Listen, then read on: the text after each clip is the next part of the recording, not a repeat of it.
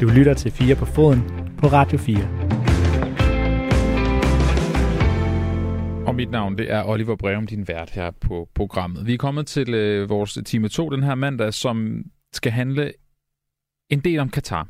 Og det skal det på to forskellige måder.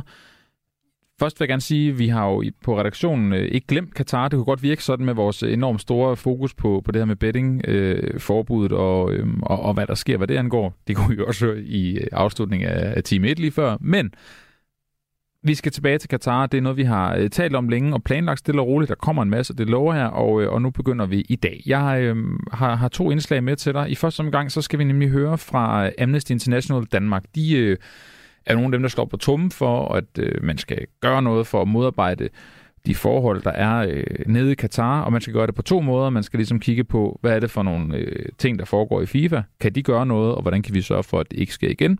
Og så arbejder de på en anden måde, der hedder konkret nede i Katar. Hvad kan man gøre for at øh, ændre forholdene dernede? Og det er jo både på, altså det er alt sammen er jo det politiske niveau, men det er bare for at sige, det er jo både hos DBU, det er også hos regeringen, og i den her uge er det faktisk også hos landsholdsspillerne. Og det tog jeg en snak med Annette Stubkær Remmer om. Den kan du få til at høre her. Du er politisk rådgiver i Amnesty Internationals danske afdeling. I den her uge, der skal I hos Amnesty briefe de danske landsholdsspillere om situationen i Katar, Øh, det skal handle om, hvordan de ligesom kan agere, øh, når de nu alligevel vælger at deltage ved VM. Øh, Udover at de så skal håndtere spillerne, så efterlyser I så samtidig i Amnesty en øh, større åbenhed fra DBU og FIFA, mens I så fortsat kæmper for kompensation og hjælp til migrantarbejderne i, i Katar og deres familier. Det jeg jo gerne vil tale med dig om, Annette, det er, øh, hvad det her arbejde, I, I nu sætter i gang i den her uge, egentlig er. Øh, og, og hvad I også håber på, det ligesom ender ud med. Øh, kan, kan du ikke prøve at starte der måske i virkeligheden, sætte en ord på, hvad, hvad er det for et arbejde, I, øh, I, har, I måske ikke har lavet, men, men som ligesom begynder nu her med landsholdet? Jo, jamen altså i den her uge, som du siger, der skal vi øh, briefe hele herrelandsholdet. Øhm, og øh, det skal vi, fordi at vi har lavet en aftale med DBU, en samarbejdsaftale, som faktisk går syv år tilbage, øhm, hvor øh, DBU har givet håndslag på, at de også vil sætte menneskerettigheder på dagsordenen øhm, og orientere deres atleter i, øh, i situationer, hvor de skal deltage i sportsbegivenheder, der afholdes i lande med kritiske menneskerettighedsdagsordner. Øh, og det må man jo virkelig sige, at øh, Katar her er et, et øh, eksempel på. Ja. Altså, der er en masse menneskerettighedskrænkelser øh, nede i det land, som vi rigtig gerne vil informere spillerne om. Øh, så klæde dem på, sådan at når de selv kommer til Katar, jamen, så ved de, hvad er det for en kontekst, vi kommer ned i. Øhm, så det er sådan det første formål, altså give dem den her kontekstforståelse. Og så vil vi så også gerne prøve at snakke med dem om, hvordan de kan agere som spillere. Altså hvad er det for en platform, de har, øh, og hvad er det, vi kunne anbefale, at de kan gøre, hvis, øh, hvis de har lyst til at engagere sig. Det er ikke noget, vi kræver af dem, eller en forpligtelse, de har egentlig øh, under menneskerettighederne. Det, det er kun det er stater og virksomheder, der er forpligtet under menneskerettigheder til at agere på forskellige måder, men Øhm, så derfor kommer vi med sådan lidt nogle, nogle anbefalinger og idéer til, hvordan de så kan agere, når de kommer derned. Okay. Jeg, jeg, jeg har flere, øh, eller jeg har sådan lidt undrende om, om, omkring selve måden, I, I gør det på. Jeg, jeg tænker, vi har tid til at nå dem alle sammen igennem, men, men det første, jeg tænker på, det er, at I jo I samtidig efterlyser mere åbenhed hos DBU, men jo samtidig rent faktisk har en access til landsholdsspillerne. Hvordan hænger det sammen?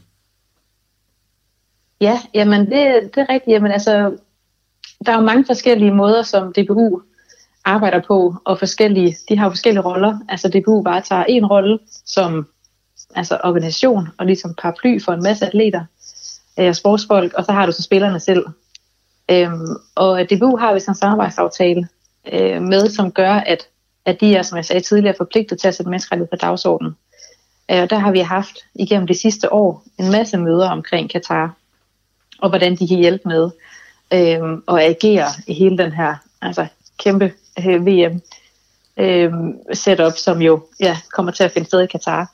Og der har vi for eksempel snakket med dem om, at nu hvor de er kvalificeret, jamen, så skal de til landet.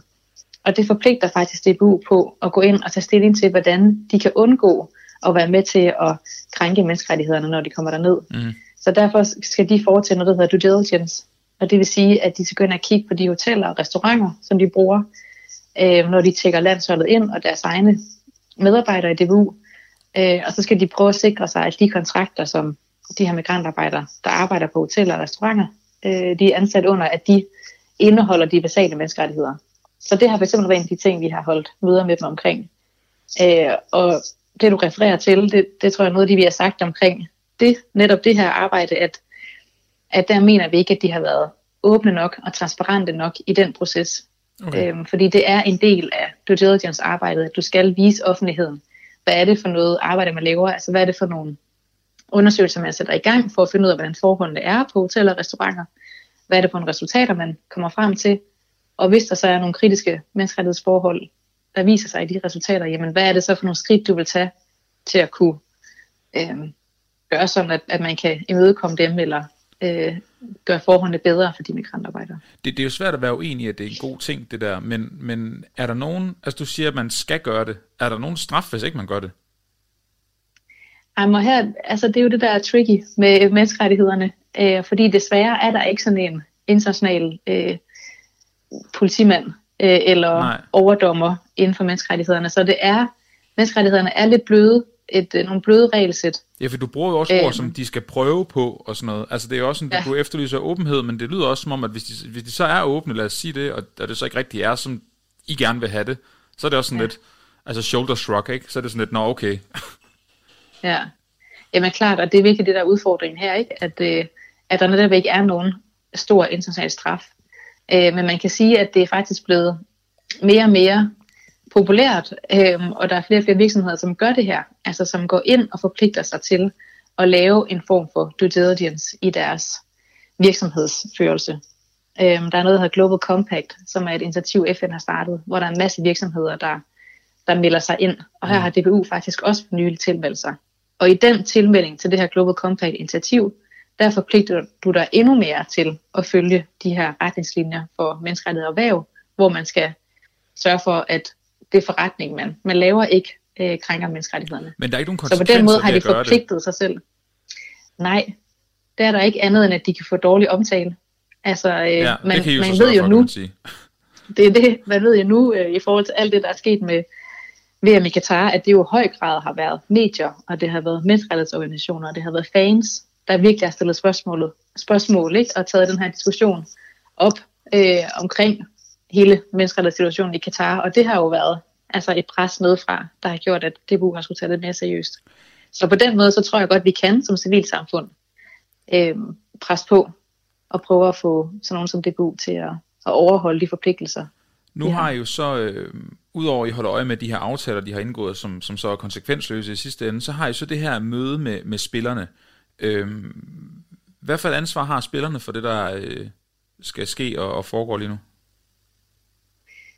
Jamen altså, øh, som jeg startede med at sige, så menneskerettighederne, de lægger en masse forpligtelser op, retningslinjer for stater og for virksomheder. Så spillerne har ikke noget ansvar? Som enkelte individer som dig og mig, eller spillerne, øh, vi har ikke på den måde nogle menneskerettighedsforpligtelser. Øh, Hvorfor er det så, så, I taler med dem? Jamen det er fordi, vi mener, at øh, selvom de ikke har det, så har de alligevel en kæmpe stor platform, øh, som de når ud til igennem deres sociale medier for eksempel. Mm. De har en masse fans, øh, en masse unge mennesker, der, der følger med i, øh, hvor de rejser hen, øh, hvad de foretager sig privat, hvordan, deres sportslige øh, hvordan de sportsligt præsterer.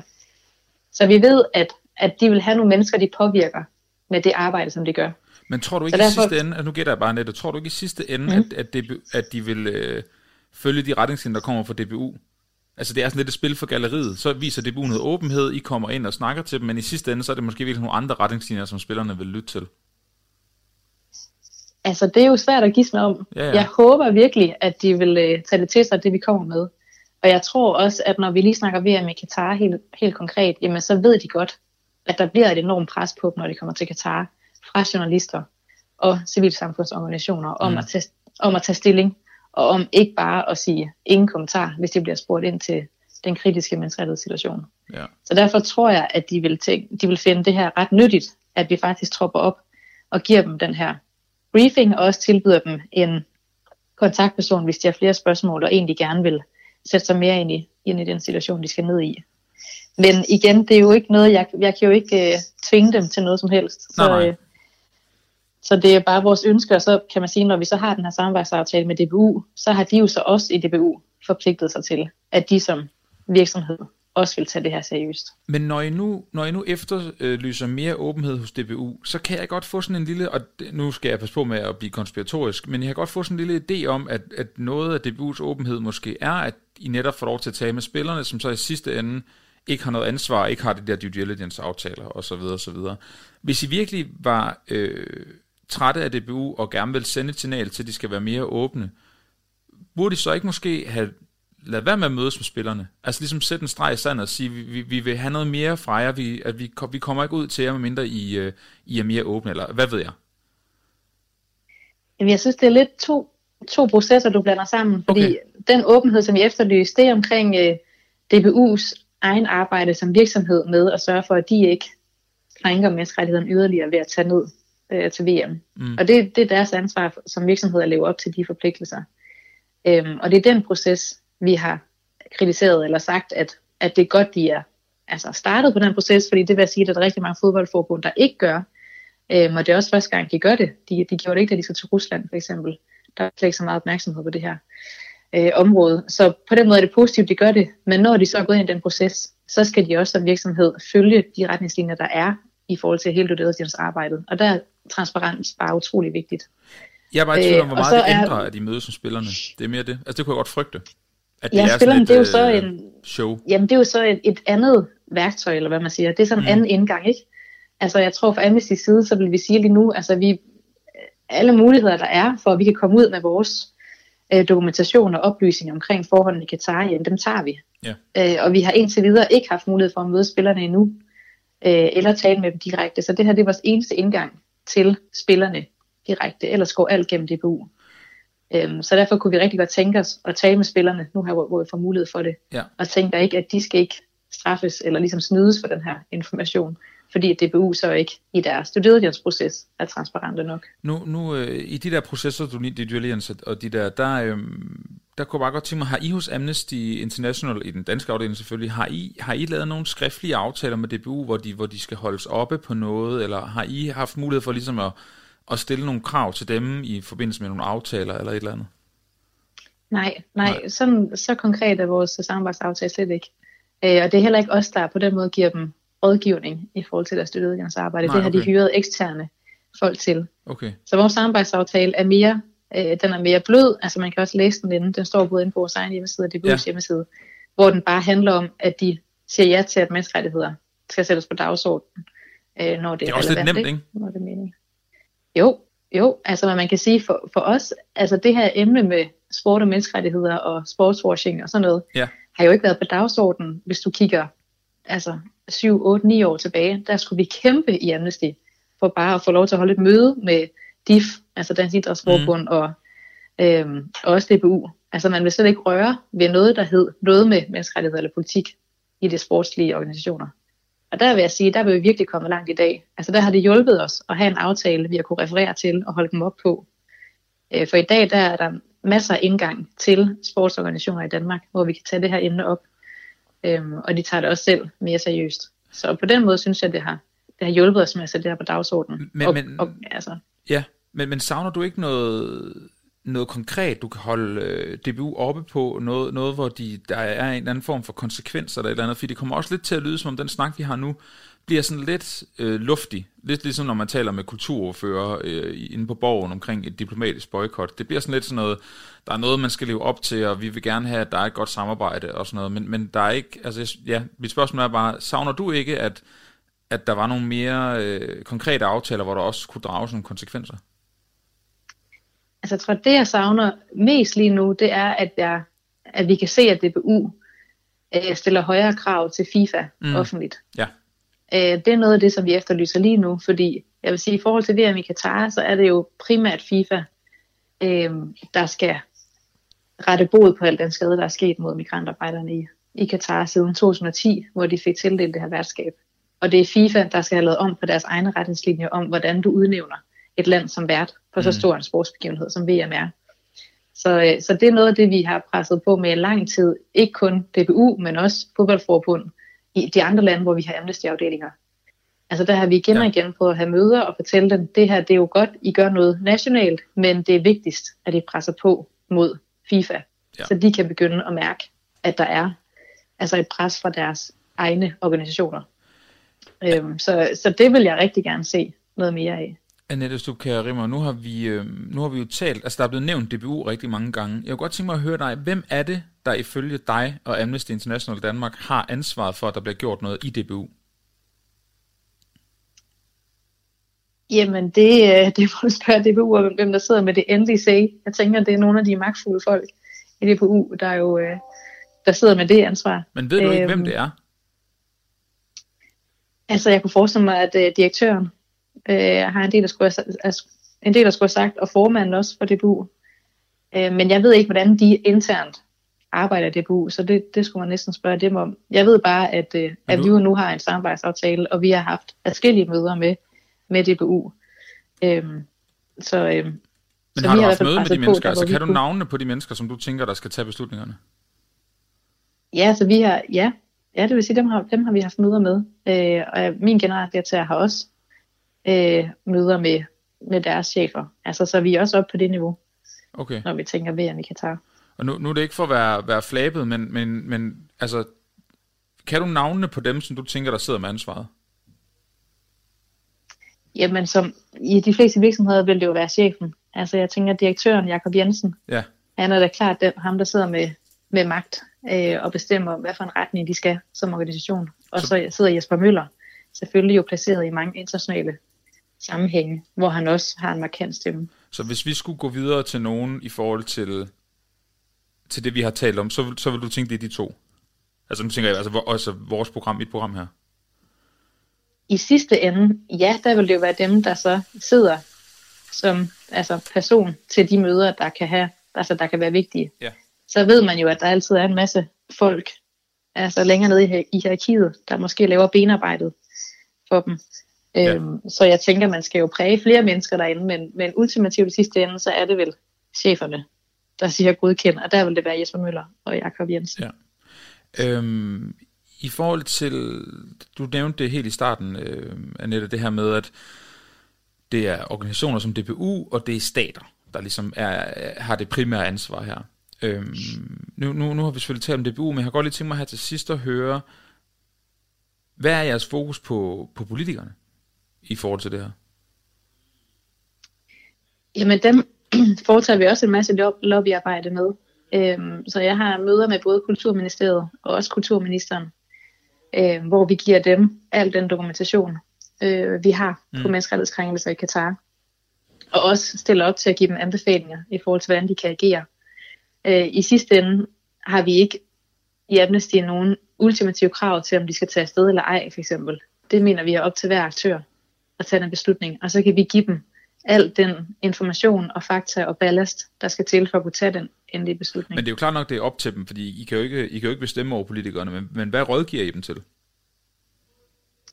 Jamen altså, vi, vi rådgiver dem ikke til hverken det ene eller andet. Vi siger, at hvis de, hvis de vælger at tage, for eksempel hvis vi snakker om kulturministeren, hvis hun vælger at tage afsted til VM i Katar, jamen så skal hun tage dig ned på et oplyst grundlag, ligesom vi siger til fodboldspillerne. Mm. Altså hun skal vide, hvad det er for en kontekst, hun kommer ned til. Hun skal tænke over, hvad er det for nogle billeder, hun stiller op til. Hvad er det for nogle møder eller VIP-fester, hvis der er sådan nogen, hun siger ja til at deltage i. Det er sikkert. Øh, ja, og hele det der, altså alle de her ting, hun deltager i generelt i Katar, skal hun virkelig have et kritisk blik på, fordi man ved, at Katar er rigtig dygtig til at bruge sportswashing, altså bruge sporten til at polere deres, deres ry, som er øh, ret dårligt i forhold til menneskerettighederne. Øhm, så derfor vil det ikke se særlig smart ud, hvis hun deltager i alle mulige fancy, fancy møder og øh, øh, er med på en masse billeder, uden hun, hun også rejser de kritiske spørgsmål. Så hun skal tage møder med arbejdsministeriet i Katar, hun skal forsøge at tage møder med FIFA-repræsentanter, øh, og så må hun da også gerne have nogle kritiske budskaber med ned, som hun også siger til interviews, for eksempel med, med journalister. Men har I Amnesty det... en holdning til, hvorvidt om det er smartest, at politikerne laver et diplomatisk boykot, eller de tager til Katar og, øh, hvad skal man sige, øh, kæmper sagen på den rette måde? Af de to ting, har I så en holdning til, hvad for en I helst vil have? Nej, det har vi ikke. Hvordan kan det være? Nej, fordi man kan gøre... Jamen, fordi vi, vores holdning er, at du kan, ikke, du kan ikke bare gøre det ene eller andet. Så vi vil sige, du kan ikke bare sige, ja, jeg tager til Katar, og så tager man det ned uden at sætte sig ind i konteksten, og du ved, deltager i alle mulige arrangementer uden at være kritisk. Altså, det er et no-go. Og du må heller ikke sige boykot, og så blive hjemme i Danmark, uden så at fortælle mere om, hvorfor du siger boykot, eller bringe de her igen kritiske elementer frem i interviews eller mm. udtalelser, du laver. Så det, det er den klare anbefaling, vi har, at hvad enten du vælger, så kan det ikke stå alene.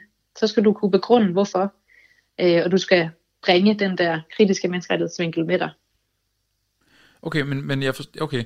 men det vil sige, Jamen det, det er sådan set meget interessant, synes jeg, at, at, øh, at I ikke sådan, altså sondrer imellem de to ting, og ikke anbefaler det ene eller det andet, men ligesom vil klippe folk på til, nu ser folk, kulturministeren, kulturoverfører, hvad det nu ellers kan være, til, hvad de skal gøre, alt efter hvilket valg de tager.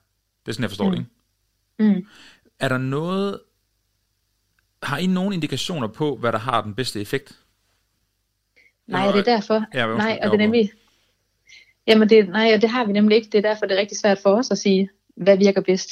Altså, jeg, jeg kan sige, at vi har aldrig i Amnesty sagt boykot til noget sportsevent, og heller ikke kulturelle events, eller vi, vi anbefaler heller ikke virksomheder øh, at trække sig ud, altså at boykotte et land, øh, hvis de mener, at der er noget politik, de ikke er enige i, eller Mm.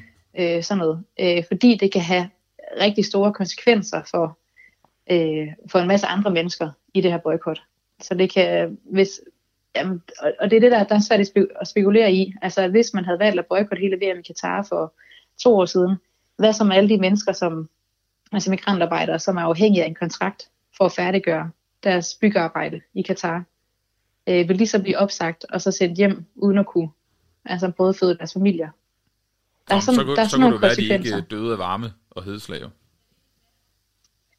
Det er rigtigt. Dem, altså, igen, der, der er hele tiden, det, der er så mange øh, forskellige dage, du ved, det er ikke sort og hvidt. Nej, nej. Der, er- der er hele tiden forskellige muligheder her. Altså, hvis du tager til Katar eller tager til om, de omkringliggende lande, vil mange af de her mennesker jo sige, at, det er, at de er bare glade for at kunne få et job. Altså, så det er en helt anden kontekst, de også lever i, som man også skal have med i de her forskellige overvejelser. Så selvom vi kan synes, at det er helt vildt frygteligt her, og aldrig kunne forestille sig at tage imod et job, som de gør, så, så gør de det, fordi det er ligesom den hverdag, de lever i. Og der, der er bare så mange af de her led, som er rigtig svære at forudsige. Så derfor øh, vil vi ikke som menneskerettighedsorganisation sige boykot, eller du skal ikke boykot. Men vi kan komme med nogle anbefalinger, når man så har taget den beslutning. Hvordan du så bedst muligt kan sætte menneskerettighed på dagsordenen. Ja.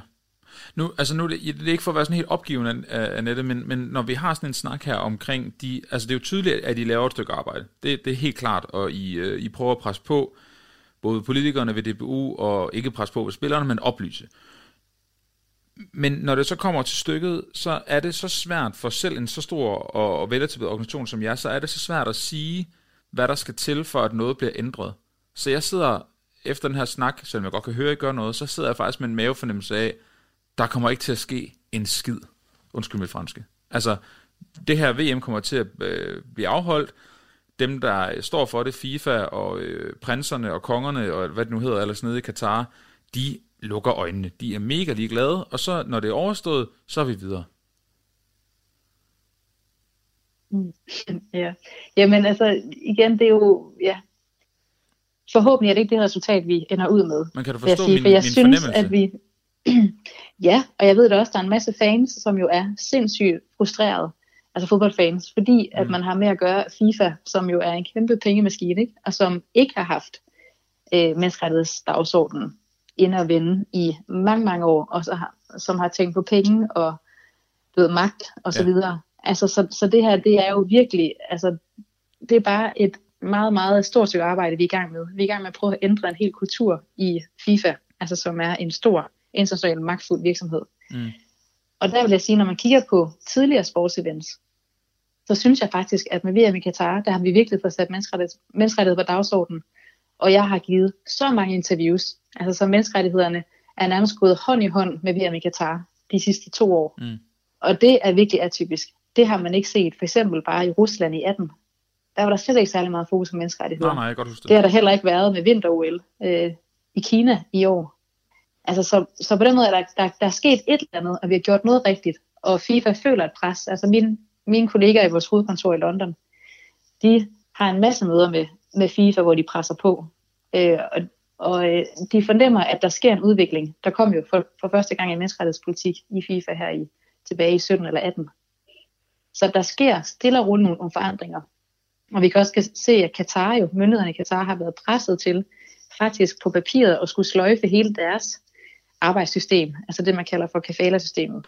Så de har som det første land i golfen følt sig presset til at skulle give nogle basale menneskerettigheder til de migrantarbejdere, der arbejder i deres land.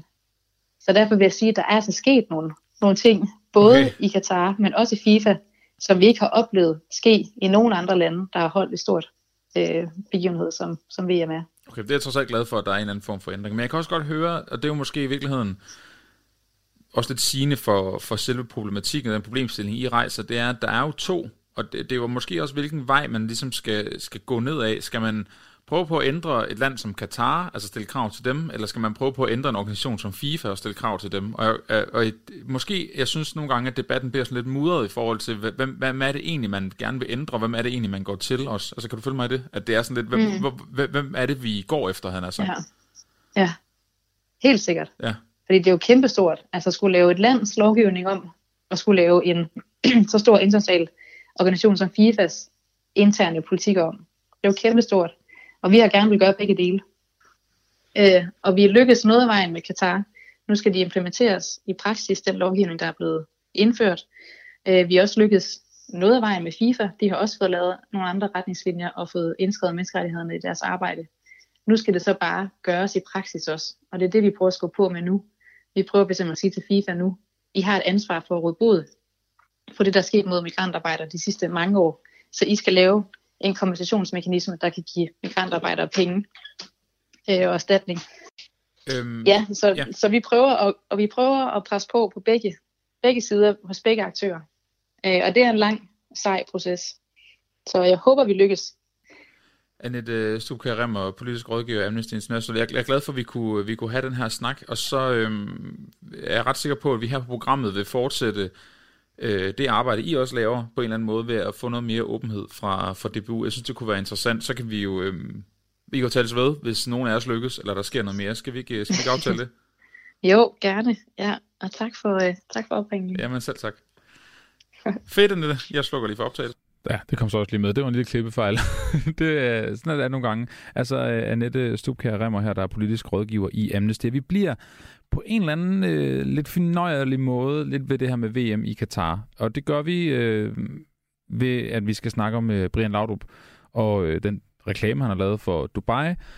Og det er jo ret nok, der bliver ikke sagt Katar i, i den sætning, jeg lige sagde der, men det er jo det, det handler om, den der reklame, hvis ikke du har set den. Så er det jo sådan noget med, at man kan komme og se, hvor dejligt Dubai er, og Dubai er attraktivt i forhold til, at man kan bo der og flyve eller transportere sig ind til Katar, når VM-runden er der. Brian Laudrup i reklamen fortæller os om, hvad han tror, Danmarks chancer er til, øh, til VM. Den reklame, den betyder, at han ikke længere er ansat på TV2. Han er heller ikke længere ansat på Politiken, hvor han lavede podcasten Brian og Bolden. Og det er sidstnævnte, vi kommer til at fokusere på, for jeg kan endelig byde velkommen til øh, dig, Christian Heide Jørgensen. Velkommen til. Tak skal du have. Du har været med i programmet øh, tidligere også. I den her omgang, øh, der skal vi tale om det her med Brian øh, Laudrup og hans øh, tidligere ansættelse hos jer. Du er, du er sportsredaktør på Politiken. Det er korrekt. Vil du ikke begynde med at prøve at redegøre for, hvad er det for et forløb, der sker med, med, med Brian Laudrup, den her reklame kommer frem, og, og hans ansættelse hos jer? Jo, altså i virkeligheden er det jo ikke fordi det er et, øh, et, øh, voldsomt kompliceret forløb. Øh. Jeg blev gjort bekendt med det i løbet af torsdagen, og det samme gjorde chefredaktionen, og øh, så øh, analyserer vi situationen, og i sidste ende så blev vi enige om, at vi skal holde et møde klokken 13 lørdag eftermiddag, og øh, på det møde, der bliver det besluttet, at vi skal indstille samarbejdet med Brian Laudrup. Nu, nu ser du indstille samarbejdet. Er der en grund til, at du ikke siger fyring? Ja, altså han er jo ikke ansat som, altså han er ansat som freelancer, og, ja. og på den måde er det jo ikke en, øh, teknisk set ikke en fyring, der er tale om. Nej, okay. Hvad er det så, der, hvad, hvad siger I til ham som begrundelse for, at han, de indstiller samarbejdet? Han skal vel have en eller anden grund for jer? Jamen altså, jeg kan sige, for, set fra min stol og fra en redaktionschefs stol, så handler det her jo grundlæggende om, at øh, han har indgået et samarbejde med Dubai, som reklamerer for VM i Qatar, som du så, så fint uh, redegjorde for mm. før. Og han sidder samtidig i en podcast hos os, hvor han skal være øh, fodbold, øh, viden om fodbold og, og give os et indblik i blandt andet et øh, VM i Qatar. Og de to ting er ikke rigtig, øh, øh, de, de passer ikke så godt sammen, når det handler om at, at, at drive kritisk uafhængig journalistik. Øh, men skal, skulle Brian Laudrup lave kritisk uafhængig journalistik? Nej, men altså, vi, skal jo, vi vil jo gerne vide, om det er Brian Laudrup eller Dubai, der taler, og, øh, ja. og, og det, det kan måske være svært. Altså, og, og, og man kan jo med al respekt for Brian Laudrup sige, at, at, at det kan sagtens være, at han bare var Brian Laudrup, men man må ikke kunne drage den slags ting i tvivl. Okay. Jeg har lidt svært ved at forstå, hvordan hans ansættelse fungerer. Altså, i forhold til sådan noget, jeg tænker HR, altså jeg kan bare huske, at jeg arbejdede i Danmarks Radio, der kunne jeg ikke hjælpe min gamle folkeskolelærer, uden at der var en HR-afdeling, der skulle godkende, at jeg lavede det der ved siden af. Altså, hvordan kan det overhovedet lade sig gøre, at Brian Laudrup har en, har en, øh, en ansættelse hos jer, et samarbejde, hvad man skal kalde det, og så han samtidig kan lave den reklame, uden at de ved det? Ja, det må du også spørge mig om. Altså, jeg, jeg, vi var ikke bekendt med det, men Nej. altså, det er jo det er vel sådan, at, øh, at Brian Laudrup i sin fritid er har ret til at gøre præcis, som han har lyst til. Og hvis han har lyst til at lave en uh, reklame for uh, Visit Dubai, så kan han jo gøre det. Men ved du, om der står i jeres ansættelse, når I hiver sådan nogen ind, at hvis de skal lave mere arbejde eller arbejde ved siden af, så skal det godkendes? Det, det tør jeg slet ikke sige. Nej, okay. Må, må du gøre det? Om jeg må... Og gå ud og lave en reklame? Nej, det vil jeg da stille mig stærkt tvivl over for, om jeg må gøre, uden at have klidet det med mit bagland. Men han har ikke klidet det med Ikke meget bekendt, eller nej. eller nej. Nej, altså okay. Så der har ikke været nogen, der vidste, han lavede den? Nej. Nej, okay. Øhm, fordi man kan jo sige... Altså, jeg ja. og, og resten af chefredaktionen blev... Be- eller øh, resten, så siger jeg og chefredaktionen blev bekendt med det torsdag. Øhm, og, ja. det er jo, og det er jo derfra, at, øh, at hele lavinen så ruller. Fordi det tænkte jeg, da jeg så øh, fyring, eller øh, at samarbejdet står, hvad vi skal kalde det, der tænkte jeg i første omgang, at øh, det kunne være en nem måde at få ham ud på, hvis han havde brudt nogle HR-mæssige ansættelsesting, mm. men det er ikke det, der har været grundlaget bag. Altså, for, for mit vedkommende som redaktionschef, så handler det om, at vi skal drive, bedrive uafhængig journalistik, og det er lidt svært, når man, skal, når man samtidig er samarbejdspartner med, med nogen, som reklamerer eller, eller på en anden måde er associeret med VM i Katar. Hvornår opstår den holdning? Fordi han laver reklamen Ja, jeg ved ikke, hvornår han laver. Jeg ved faktisk, ved du, hvornår han laver reklame? Ingen idé. Nej, okay, for det er jo heller ikke til at vide, om det Nej. er efter, han startede podcasten hos jer, eller det er før. Det kunne man selvfølgelig spørge ham om. Men øhm, hvornår bliver I klar i jeres holdning til, at det her det går ikke? Altså, jeg ved ikke, hvornår vi er i synk med vores Nej. holdning, men, øh, men altså, jeg, jeg har hele tiden haft fornemmelsen af, at øh, øh, og, og været relativt klar i mine tanker omkring, at det kan være et problem i forhold til at bedrive kritisk uafhængig journalistik, at man har en, der på den ene side er samarbejdspartner med nogen, som på den anden side kan blive kritiseret i vores, øh, vores program. Er du træt af, at TV2 kom før jer? Nej. Hvorfor ikke? Jamen, hvorfor skulle jeg være det? Jamen, det virkede jo en, altså, en kende reaktionær måske. Eller at I ligesom blev presset til det måske, kunne man jo også tænke. Nej, vi havde et møde øh, lørdag eftermiddag, og, og traf sådan set en beslutning, at det er så på bagkant, at vi melder det ud i forhold til TV2. Det er jo sådan set underordnet. Har, I, øh, har, I fået talt med, har du talt med Brian Laudrup efter det skete? Jeg har ikke haft kontakt med Brian Laudrup. Det har heller ikke været mit job. Nej, okay. Men, ved, har, man har politikken, lige, uh, udover at han selvfølgelig har fået ja, at han ikke skal, ikke skal fortsætte, har I, så, har, I, uh, har I overvejet at lave journalistik på det? Altså snakke med ham om det? Nej. Hvorfor ikke? Jamen altså, det, igen, det har ikke, det har ikke været mit, uh, mit uh, métier. Og, Nå, men jeg tænker på altså, sportsredaktionen. Altså lave kritisk interview med ham. Det kunne, altså, Jamen, det kunne da være oplagt, og, ja. det, og det, det, det er fuldstændig oplagt, uh, at man kunne lave et kritisk interview med ham. Øhm, men men ja. Ja, nu har du jo nok selv opdaget, at han ikke har været uh, tilgængelig for, for mange medier. Oh yes. Øhm, I forhold til øhm, det her med dæk, jeres dækning af Dubai, et vrøvl. Se, nu blander det hele sammen. Hvad vi kan tage? Øh, Christian Heidi Jørgensen, så er det jo også noget, I, I, øh, I har været meget stor inspiration for, for det her program, og for, og for mig i forhold til jeres dækning af det, I laver. Bliver det mudret nu, synes du? Altså, er der, øh, når, når, når, når I har haft den her sag? Nej, det synes jeg ikke. Altså, vi er jo sat i verden for at, at dække, dække den verden, der er derude, og, og vi skal jo ikke censurere virkeligheden. Vi skal dække virkeligheden, og derfor ser jeg stedet heller ikke noget problem i, at øh, vi også dækker et VM i Katar, og det skal vi jo gøre lige så kritisk, som vi har dækket alverdens andre store sportsbegivenheder herunder det seneste OL i Beijing, mm. øh, som vi jo også dækkede kritisk, også selvom vi var til stede. Øh, og det kommer vi også til med VM i Katar. Vi skal jo ikke blive væk øh, når, det er, når det er det, som alle mennesker taler om, både på godt og ondt. Og vi skal ikke blive væk fra ting, fordi det er fyldt med konflikter og dilemmaer. Så skal vi jo også være der. Jeg kan ikke lade med at tænke, at I måske også faktisk vil... Jeg forstår godt, at I har stoppet samarbejdet, og han ikke er ansat hos jer længere. Det, det giver god mening. Der var også et, et vis pres, om I så på grund af eller ej. Det, det, det lader vi ikke. Men, men jeg forstår godt beslutningen. Men jeg kan ikke lade være med at tænke, at der måske også... At I har misset en mulighed for at lave Brian og bolden, og så prøve at forstå Brian Laudrup igennem det, altså vende programmet om, og så bruge det, at I har ham og har den her, jeg havde den her podcast, til at David Beckham gør det også, altså Nadia Nadim gør det også, der er så mange af de her store tidligere, eller nuværende fodboldspillere, der gør det her.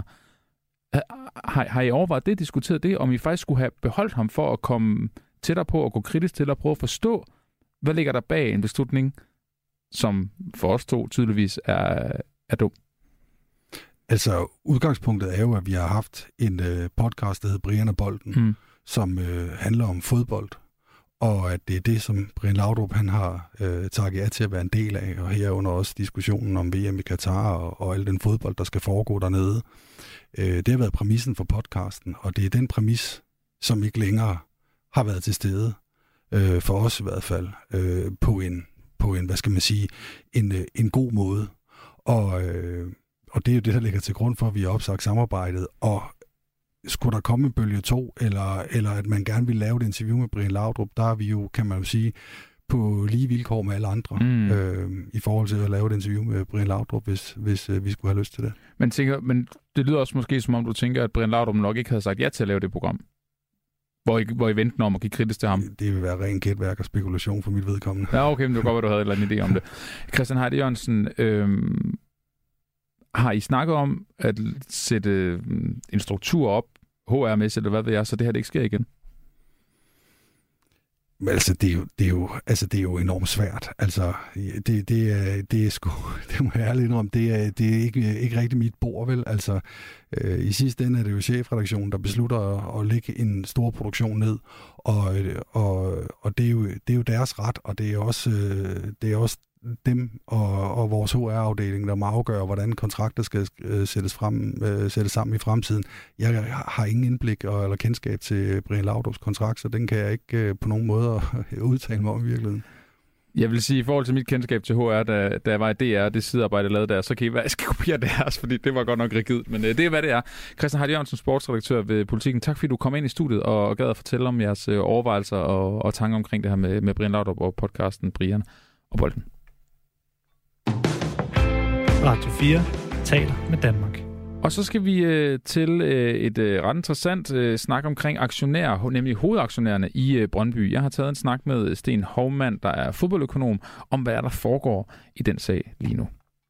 Godt. Øhm, Sten Hovmand, fodboldøkonom, velkommen til endnu en gang. Du er vores... Øh, vores øh, ikke, du er ikke en fast gæst i programmet. Det er tæt på. Kan vi ikke godt sige det? Og oh, den takker jeg for. Tak. Ja, god, god ven af programmet, når det kommer til økonomi og, og fodbold.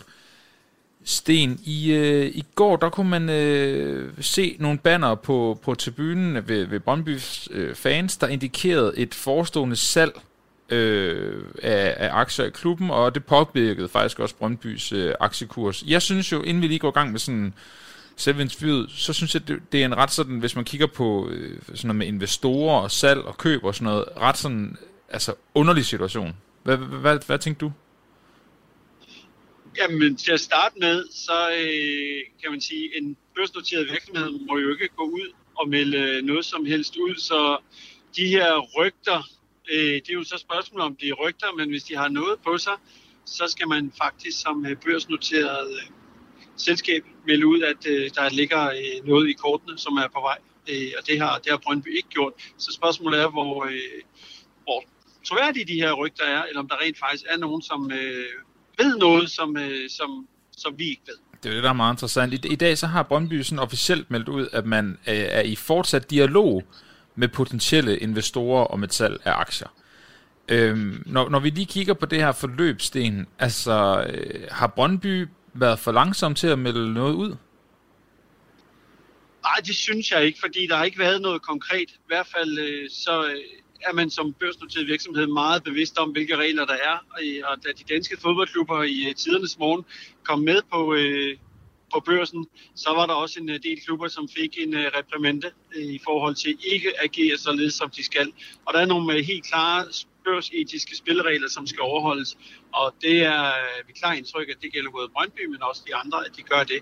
Men derfor kan der sagtens godt være, at der er en dialog, men dialogen er ikke derhen, at man føler, at man skal informere om det offentligt endnu. Men så kan jeg så vente om, har Brøndby så været for dårlig til at holde på informationerne? Ja, det kan du jo sige, og øh, omvendt så kan man så sige, at øh, Brøndby er jo i virkeligheden en enorm lille virksomhed med en øh, begrænset omsætning i forhold til, hvad nogle af de store i vores C20-indeks de er på. Men der er bare en eksponering og en interesse for Brøndby, som øh, de største virksomheder i Danmark øh, vil øh, nok være lidt misundelige for. Så hver eneste ting, der bliver sagt, gjort, set, det kan hurtigt blive tolket til det ene og til det andet, og så er det historien om de øh, fem fjer, der hurtigt kan blive til en masse høns. Men, men ud fra sådan et fodboldøkonomisk perspektiv, hvad, hvad tænker du så, Brøndby har gjort galt, eller er misset med her, når, når der kommer de her rygter, og, og, og aktiekursen rent faktisk bliver påvirket?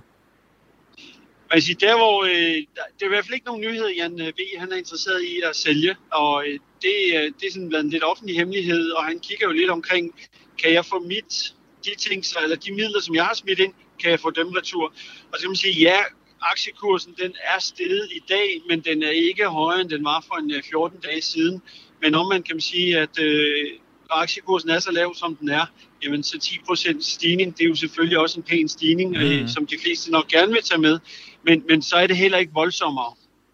Okay, så, så jeg hørte dig sige, at det lugter ikke af, af, af kursmanipulation, det lugter af øh, rygter, der er, er siddet ud og er måske også blevet blæst op?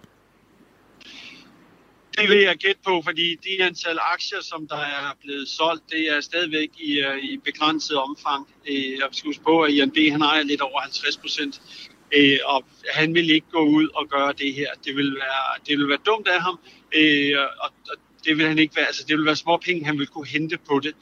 Han vil hellere sige til en ny investor, prøv at høre her, du kan få de her aktier, kursen den er godt nok lige omkring 300 millioner. Det var, hvad den øh, var i går. Nu er den mm. en lille smule højere i dag, fordi aktiekursen er steget. Men øh, du kan købe klubben for, eller min aktiepost for, øh, lad os bare sige 400 millioner. Fordi det er det, jeg vurderer, den faktisk er værd. Okay. Øhm, Sten Hormann, jeg håber du er med på, at vi lige dykker lidt ned i, øh, i, i investoren her, fordi det er jo fortsat David Blitzer, der nævnes som, øh, som den nye mulige hovedaktionær. Øhm, kan du lige tage os med på en tur, øh, hvor vi skal blive lidt klogere på, hvem han er, og, og hvad han ligesom repræsenterer? Jamen, han er jo amerikaner, øh, og han har investeret i en øh, del andre øh, sportsklubber, øh, både i Danmark, og, eller ikke i Danmark, men i England og i øh, Holland, og øh, ejer også to over i USA. Han er øh, med i ledelsen af det, der hedder øh, Blackstone, og Blackstone, det er dem, som øh, fik øh, nogle gevaldige riser i lakken i forhold til at opkøbe på det københavnske ejendomsmarked. Så, så mange riser, at de jo skiftede navn til Kæreby, så vi glemte det ja, alle sammen. Ja, det gjorde de. Øh, men man skal huske på, det er jo privatpersonen David Blitzer, og det er ikke øh, Blackstone, som, øh, som går ind i det her. Men så kan man jo så altid stille spørgsmålet, er han en, som man ønsker at have, når han øh, går ind og agerer, som han gør sådan her? Det, der også skal huskes, det er, at øh, der er jo ikke noget ulovligt i det, Blackstone har gjort. De har set et marked, og der er et hul i markedet, og så har de købt lukrative eller billige ejendomme op, som de har gjort dyre, og så har de profiteret. Det er det, som en uh, hver kapitalfond gør. Den går ind og undersøger markedet, kigger på, hvad der er muligheder, så optimerer de driften, og så efter sådan en 3-7-8 år, så sælger man, og så har man en fortjeneste på det. Øhm, Blackstone gik faktisk, øh, hvis nogen der kan huske det, så langt tilbage, så i 2005 var de faktisk med til at købe TDC op. Og det, der jo også er interessant med, med Blackstone-sagen, det er, at den fik jo faktisk øh, blandet blandt andet på baggrund af en, en massiv dækning i, i Danmarks Radio. Jeg arbejdede derude i, i, i, i sin tid. Øhm, som jo faktisk fik politikerne til at ændre lovgivningen, så det blev en lille smule sværere for virksomheder som Blackstone, eller Kærby, som det hedder nu, og, og, og gøre det, de gjorde. Men du har helt ret i, det var jo ikke ulovligt. Så, så når vi snakker om, om måske også David Blitzer som person, og, og hvad han ligesom står for, så lyder det øh, meget som om, det handler mere om moral og etik, end det handler om, om man, om man er en skidt fyr eller ej. Ja, og man siger, manden har jo ikke gjort noget ulovligt, Blackstone har ikke gjort noget ulovligt. De har set, der er et hul i lovgivningen, vi har mulighed for at gøre det. Vi gør det. Vi er en kapitalfond. Vi skal tjene penge til vores øh, ejere. Øh, og det er det, de er dygtige har gjort. Og så kan man så sige, ah, det var nok ikke lige sådan, man havde ønsket, at øh, ejendomsmarkedet skulle være. Men det er ikke kun i, øh, i Danmark, de har ageret. Det er rigtig, rigtig mange øh, markeder rundt om i verden, at de har lavet nøjagtigt den samme øvelse. Og de har også fået en meget kras kritik øh, internationalt øh, omkring det her, fordi de går ind og får fat i arbejderklassens boliger og gør dem betragteligt dyre og får nogle andre ind og tjener kassen på det. Hvis vi lige dykker lidt videre ned i, i David Blitzer og hans forskellige øh, gøremål, han har sagt, så, så har han jo faktisk en relation til den offentlige investeringsfond i, øh, i Saudi-Arabien. Kan du fortælle lidt om, hvad det er for en forbindelse, han har der? Jamen, de har øh, lavet et samarbejde med øh, den her fond, som Saudi-Arabien jo har etableret, for at de kan komme til at øh, i sidste ende nok blive uafhængige af, af olien dernede. Og øh, der er ingen tvivl om, at når øh, Blackstone går ind i den så er det med profit for øjet. Og det skal man hele tiden have huske på, når det er en kapitalfond. De går kun ind i det her, hvis de øjner en mulighed for at få profit. Så hvis de skyder de her, der er talt om 20 milliarder, der er snakket om 40 milliarder, øh, og det er selvfølgelig ikke danske kroner, men dollars, mm-hmm. det er jo penge, som de forventer, at de kommer hjem igen. Ellers så gjorde de det ikke. Og så kan vi igen gå ind og kigge på, jamen, er det noget, at det er, der giver riser i lakken i forhold til at handle i Saudi-Arabien? Der skal vi huske på, at der er igen mange danske virksomheder, som faktisk øh, handler i, med Saudi-Arabien, og som også har øh, virksomheder øh, dernede. Så man siger, der er jo ikke noget lovligt i som sådan at samarbejde med Saudi-Arabien eller nogle af de andre stater, som øh, måske ikke har samme skal vi sige, standard til menneskerettigheder og andre ting, som øh, vi har her, heroppe i Norden.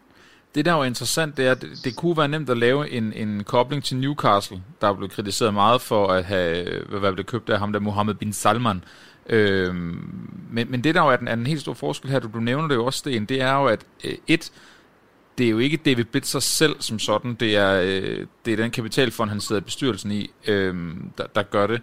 Så der er selvfølgelig en forskel, men alligevel, altså, øh, kunne der ske samme oprør øh, om, omkring, øh, omkring Brøndby og det her, eftersom han, han har de her forbindelser? Det er et godt spørgsmål. Øh, man siger jo, at øh, money talks, og øh, penge lugter ikke, men det er jo rigtig godt spørgsmål blandt fansene. Det jeg tror, der er mange fans, der stiller sig selv det spørgsmål, det er, hvad vil det egentlig betyde for os at få ham ind? Er det øh, godt for os, eller er det dårligt for os?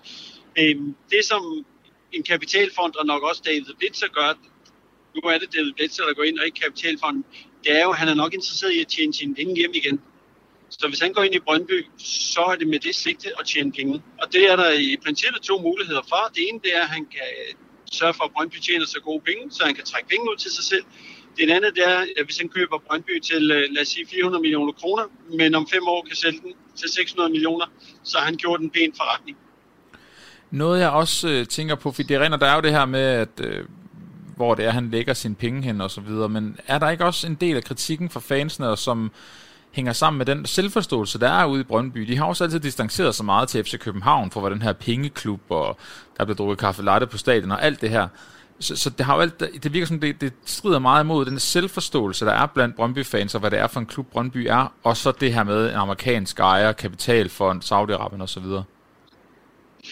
Det gør det. Øh, der er i hvert fald øh, potentiale til nogle clash, men jeg tror nu også, at en øh, ny ejer han vil gå ind og kigge på, jamen Brøndby er jo faktisk en relativt velfungerende klub. Man har et rigtig godt talent setup. Man har faktisk et sportsligt budget, der siger, at man skal være i top 3. Går man ind og øger det en lille smule, jamen så rykker man også forbi FC Midtjylland, så er man i top 2. Så er man egentlig ikke særlig langt væk fra at kunne komme ud og spille Champions League, hvor de helt store penge de ligger.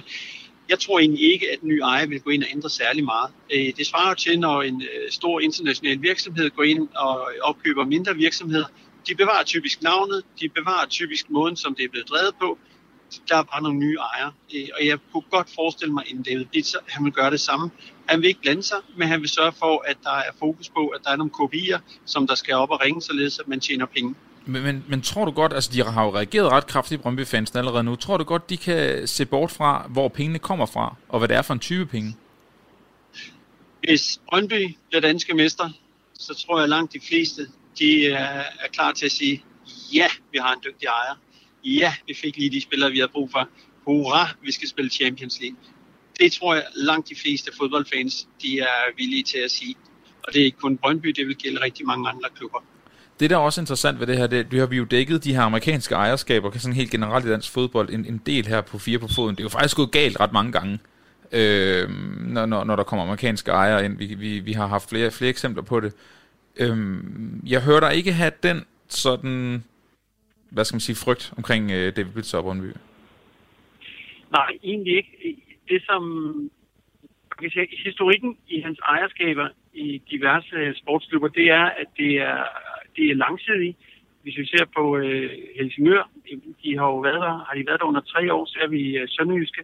De har også været der i kort tid. Man skal have tid til at komme ind og arbejde med de her klubber og stille og roligt for op. Det er en proces, som tager et par år, og der ved jeg ikke, om de øh, ejere, der var i Sønderjysk og Helsingør, de øh, er undervurderet den, eller om de løb tør for pengene. Det tyder på, at øh, den gode David Bitzer, han har pengene, og han har tålmodigheden øh, til at øh, at det gerne må tage 5-7 år, før man er derhen, hvor han gerne vil. Og så kan man sige, at hvis du har investeret 400 millioner, og du henter 600 millioner ud, så er det jo egentlig en meget god profit på, øh, på, på 5-7 år. Og så lige til sidst, Sten Hormann, øh, hvor vil det stille Brøndby sådan rent økonomisk, hvis det vil så gå ind og bliver den nye hovedaktionær i klubben? Jeg er sikker på, at han vil gå ind og kigge meget grundigt på, hvad er det, der skal til for at tjene de store penge. Og de store penge, det er i Champions League, eller det er ved at lave spillersalg så er spørgsmålet, hvilken retning vælger han at gå? Vælger han at sige, at vi går efter Champions League, eller vælger vi at gå efter en mere skal vi sige, FC Nordsjælland-model, hvor det handler om at udvikle talenter, eller kan vi faktisk rumme begge dele? Jeg vil gætte på, at han er en mand med ambitioner, som Monique ikke han i virkeligheden går efter at gå op i toppen af dansk fodbold med Champions League. Det forudsætter, at der kommer en øh, markant øgning af spillerbudgettet, og det betyder også, at han skal ud og sørge for, at der er flere, der øh, er klar til at smide penge i. Det er ikke kun ham, der skal smide det. Han skal have flere sponsorer til at smide penge i klubben. Det, der ligger et arbejde forud der. Der kan man sige, hvis man kigger på, på det, der også skete i, øh, i Esbjerg, der, øh, der var man jo god til som amerikansk ejer at gå ud og sige, netop at man skulle have fat i flere sponsorer, og det skulle være mere lokalt og sådan noget. Det, det havde så svært ved bare at munde ud i, i noget virkeligt. Altså har du en fornemmelse af, at David Blitzer kan, kan gøre det? det bliver i hvert fald interessant. Øh, og man kan, hvis man nu skulle tage en anden klub som, som øh, sammenligning, så FC Midtjylland var jo for en del år tilbage faktisk i uh, gevaldige økonomiske problemer. De fik en øh, udenlandsk ejer ind, uh, dog ikke amerikaner, men dog fra England. Og hvis man nu kigger på hans baggrund, jamen han kommer fra, øh, han er jo gambler, han er jo uh, dygtig til, til at spille, og det er det, han har tjent sine penge på. Han er jo utrolig dygtig matematisk.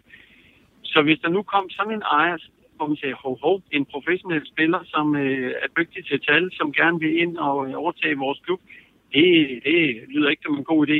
Men jeg tror, der er, der er rigtig mange, som i dag har stor respekt for det, som øh, Matthew Benham har gjort i, øh, i FC Midtjylland og også, også i Brentford, i forhold til ikke at blande sig i driften, men sørge for, at øh, tingene kommer til at køre stille og roligt. Men hvis det var nu, det egentlig kom ud fra, så ville man jo nok tænke sit. Så jeg vil ikke være så bekymret med, med David Blitzer. Sten Hovmand, vores faste fodboldøkonom her på Fire på Foden. Tak fordi du kunne være med endnu en gang øh, til at gøre os klogere på det her aktiecirkus, skal jeg aldrig at kalde det, der sker i Brøndby lige nu. Det bliver spændende at se, hvad der sker, og så kan du godt regne med, at vi ringer igen næste gang, vi har brug for at øh, blive lidt klogere på økonomien i fodbold.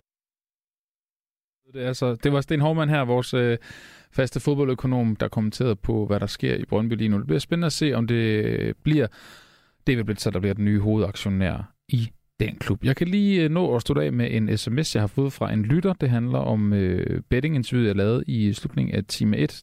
Vedkommende skriver, at øh, det er forfærdeligt, at man øh, kan blive VIP, ved, øh, hvis man tager mange penge på betting sites, og man kan blive udelukket fra samme site, hvis man vinder meget systematisk. Forbyd skidtet med det samme, ikke bare reklamerne. Det er altså ikke nok med reklameforbud ifølge lytteren her. Tak for den sms. Hvis I gerne vil følge med i, øh, i de ting, vi øh, går og laver her på Fire på Foden, så kan I gøre det inde på øh, Twitter. Der har vi en uh, Twitter-profil, der sjovt nok også hedder Fire på Foden. Der øh, lægger vi uh, op, hvad det er, vi arbejder på og, og kigger på. Det kan jo være en fin mulighed, hvis ikke man har nok i de, uh, i de to timer, vi giver jer hver mandag. Og som du øh, om ikke så forfærdelig lang tid kan høre som øh, podcast. Det kan være, du allerede gør det nu. Nu taler jeg til mig selv ude i fremtiden på en eller anden underlig måde, men øh, det kan godt være. Hej til dig, hvis, øh, hvis det er den måde, du lytter med på. Der er ikke meget mere tilbage fra Fire på Foden i dag. Jeg kan sige så meget, at vi i næste uge fortsætter vores øh, Katar-fokus. Vi øh, vil rigtig gerne have nogle kulturordfører i øh, tale. Det håber vi kommer til at ske, så vi kan blive endnu klogere på øh, VM i Katar og det diplomatiske af den slutrunde. Mit navn er Oliver Breum. Tusind øh, tak for i dag. Det var alt fra Fire på Foden. Nu er der nyheder klokken 19.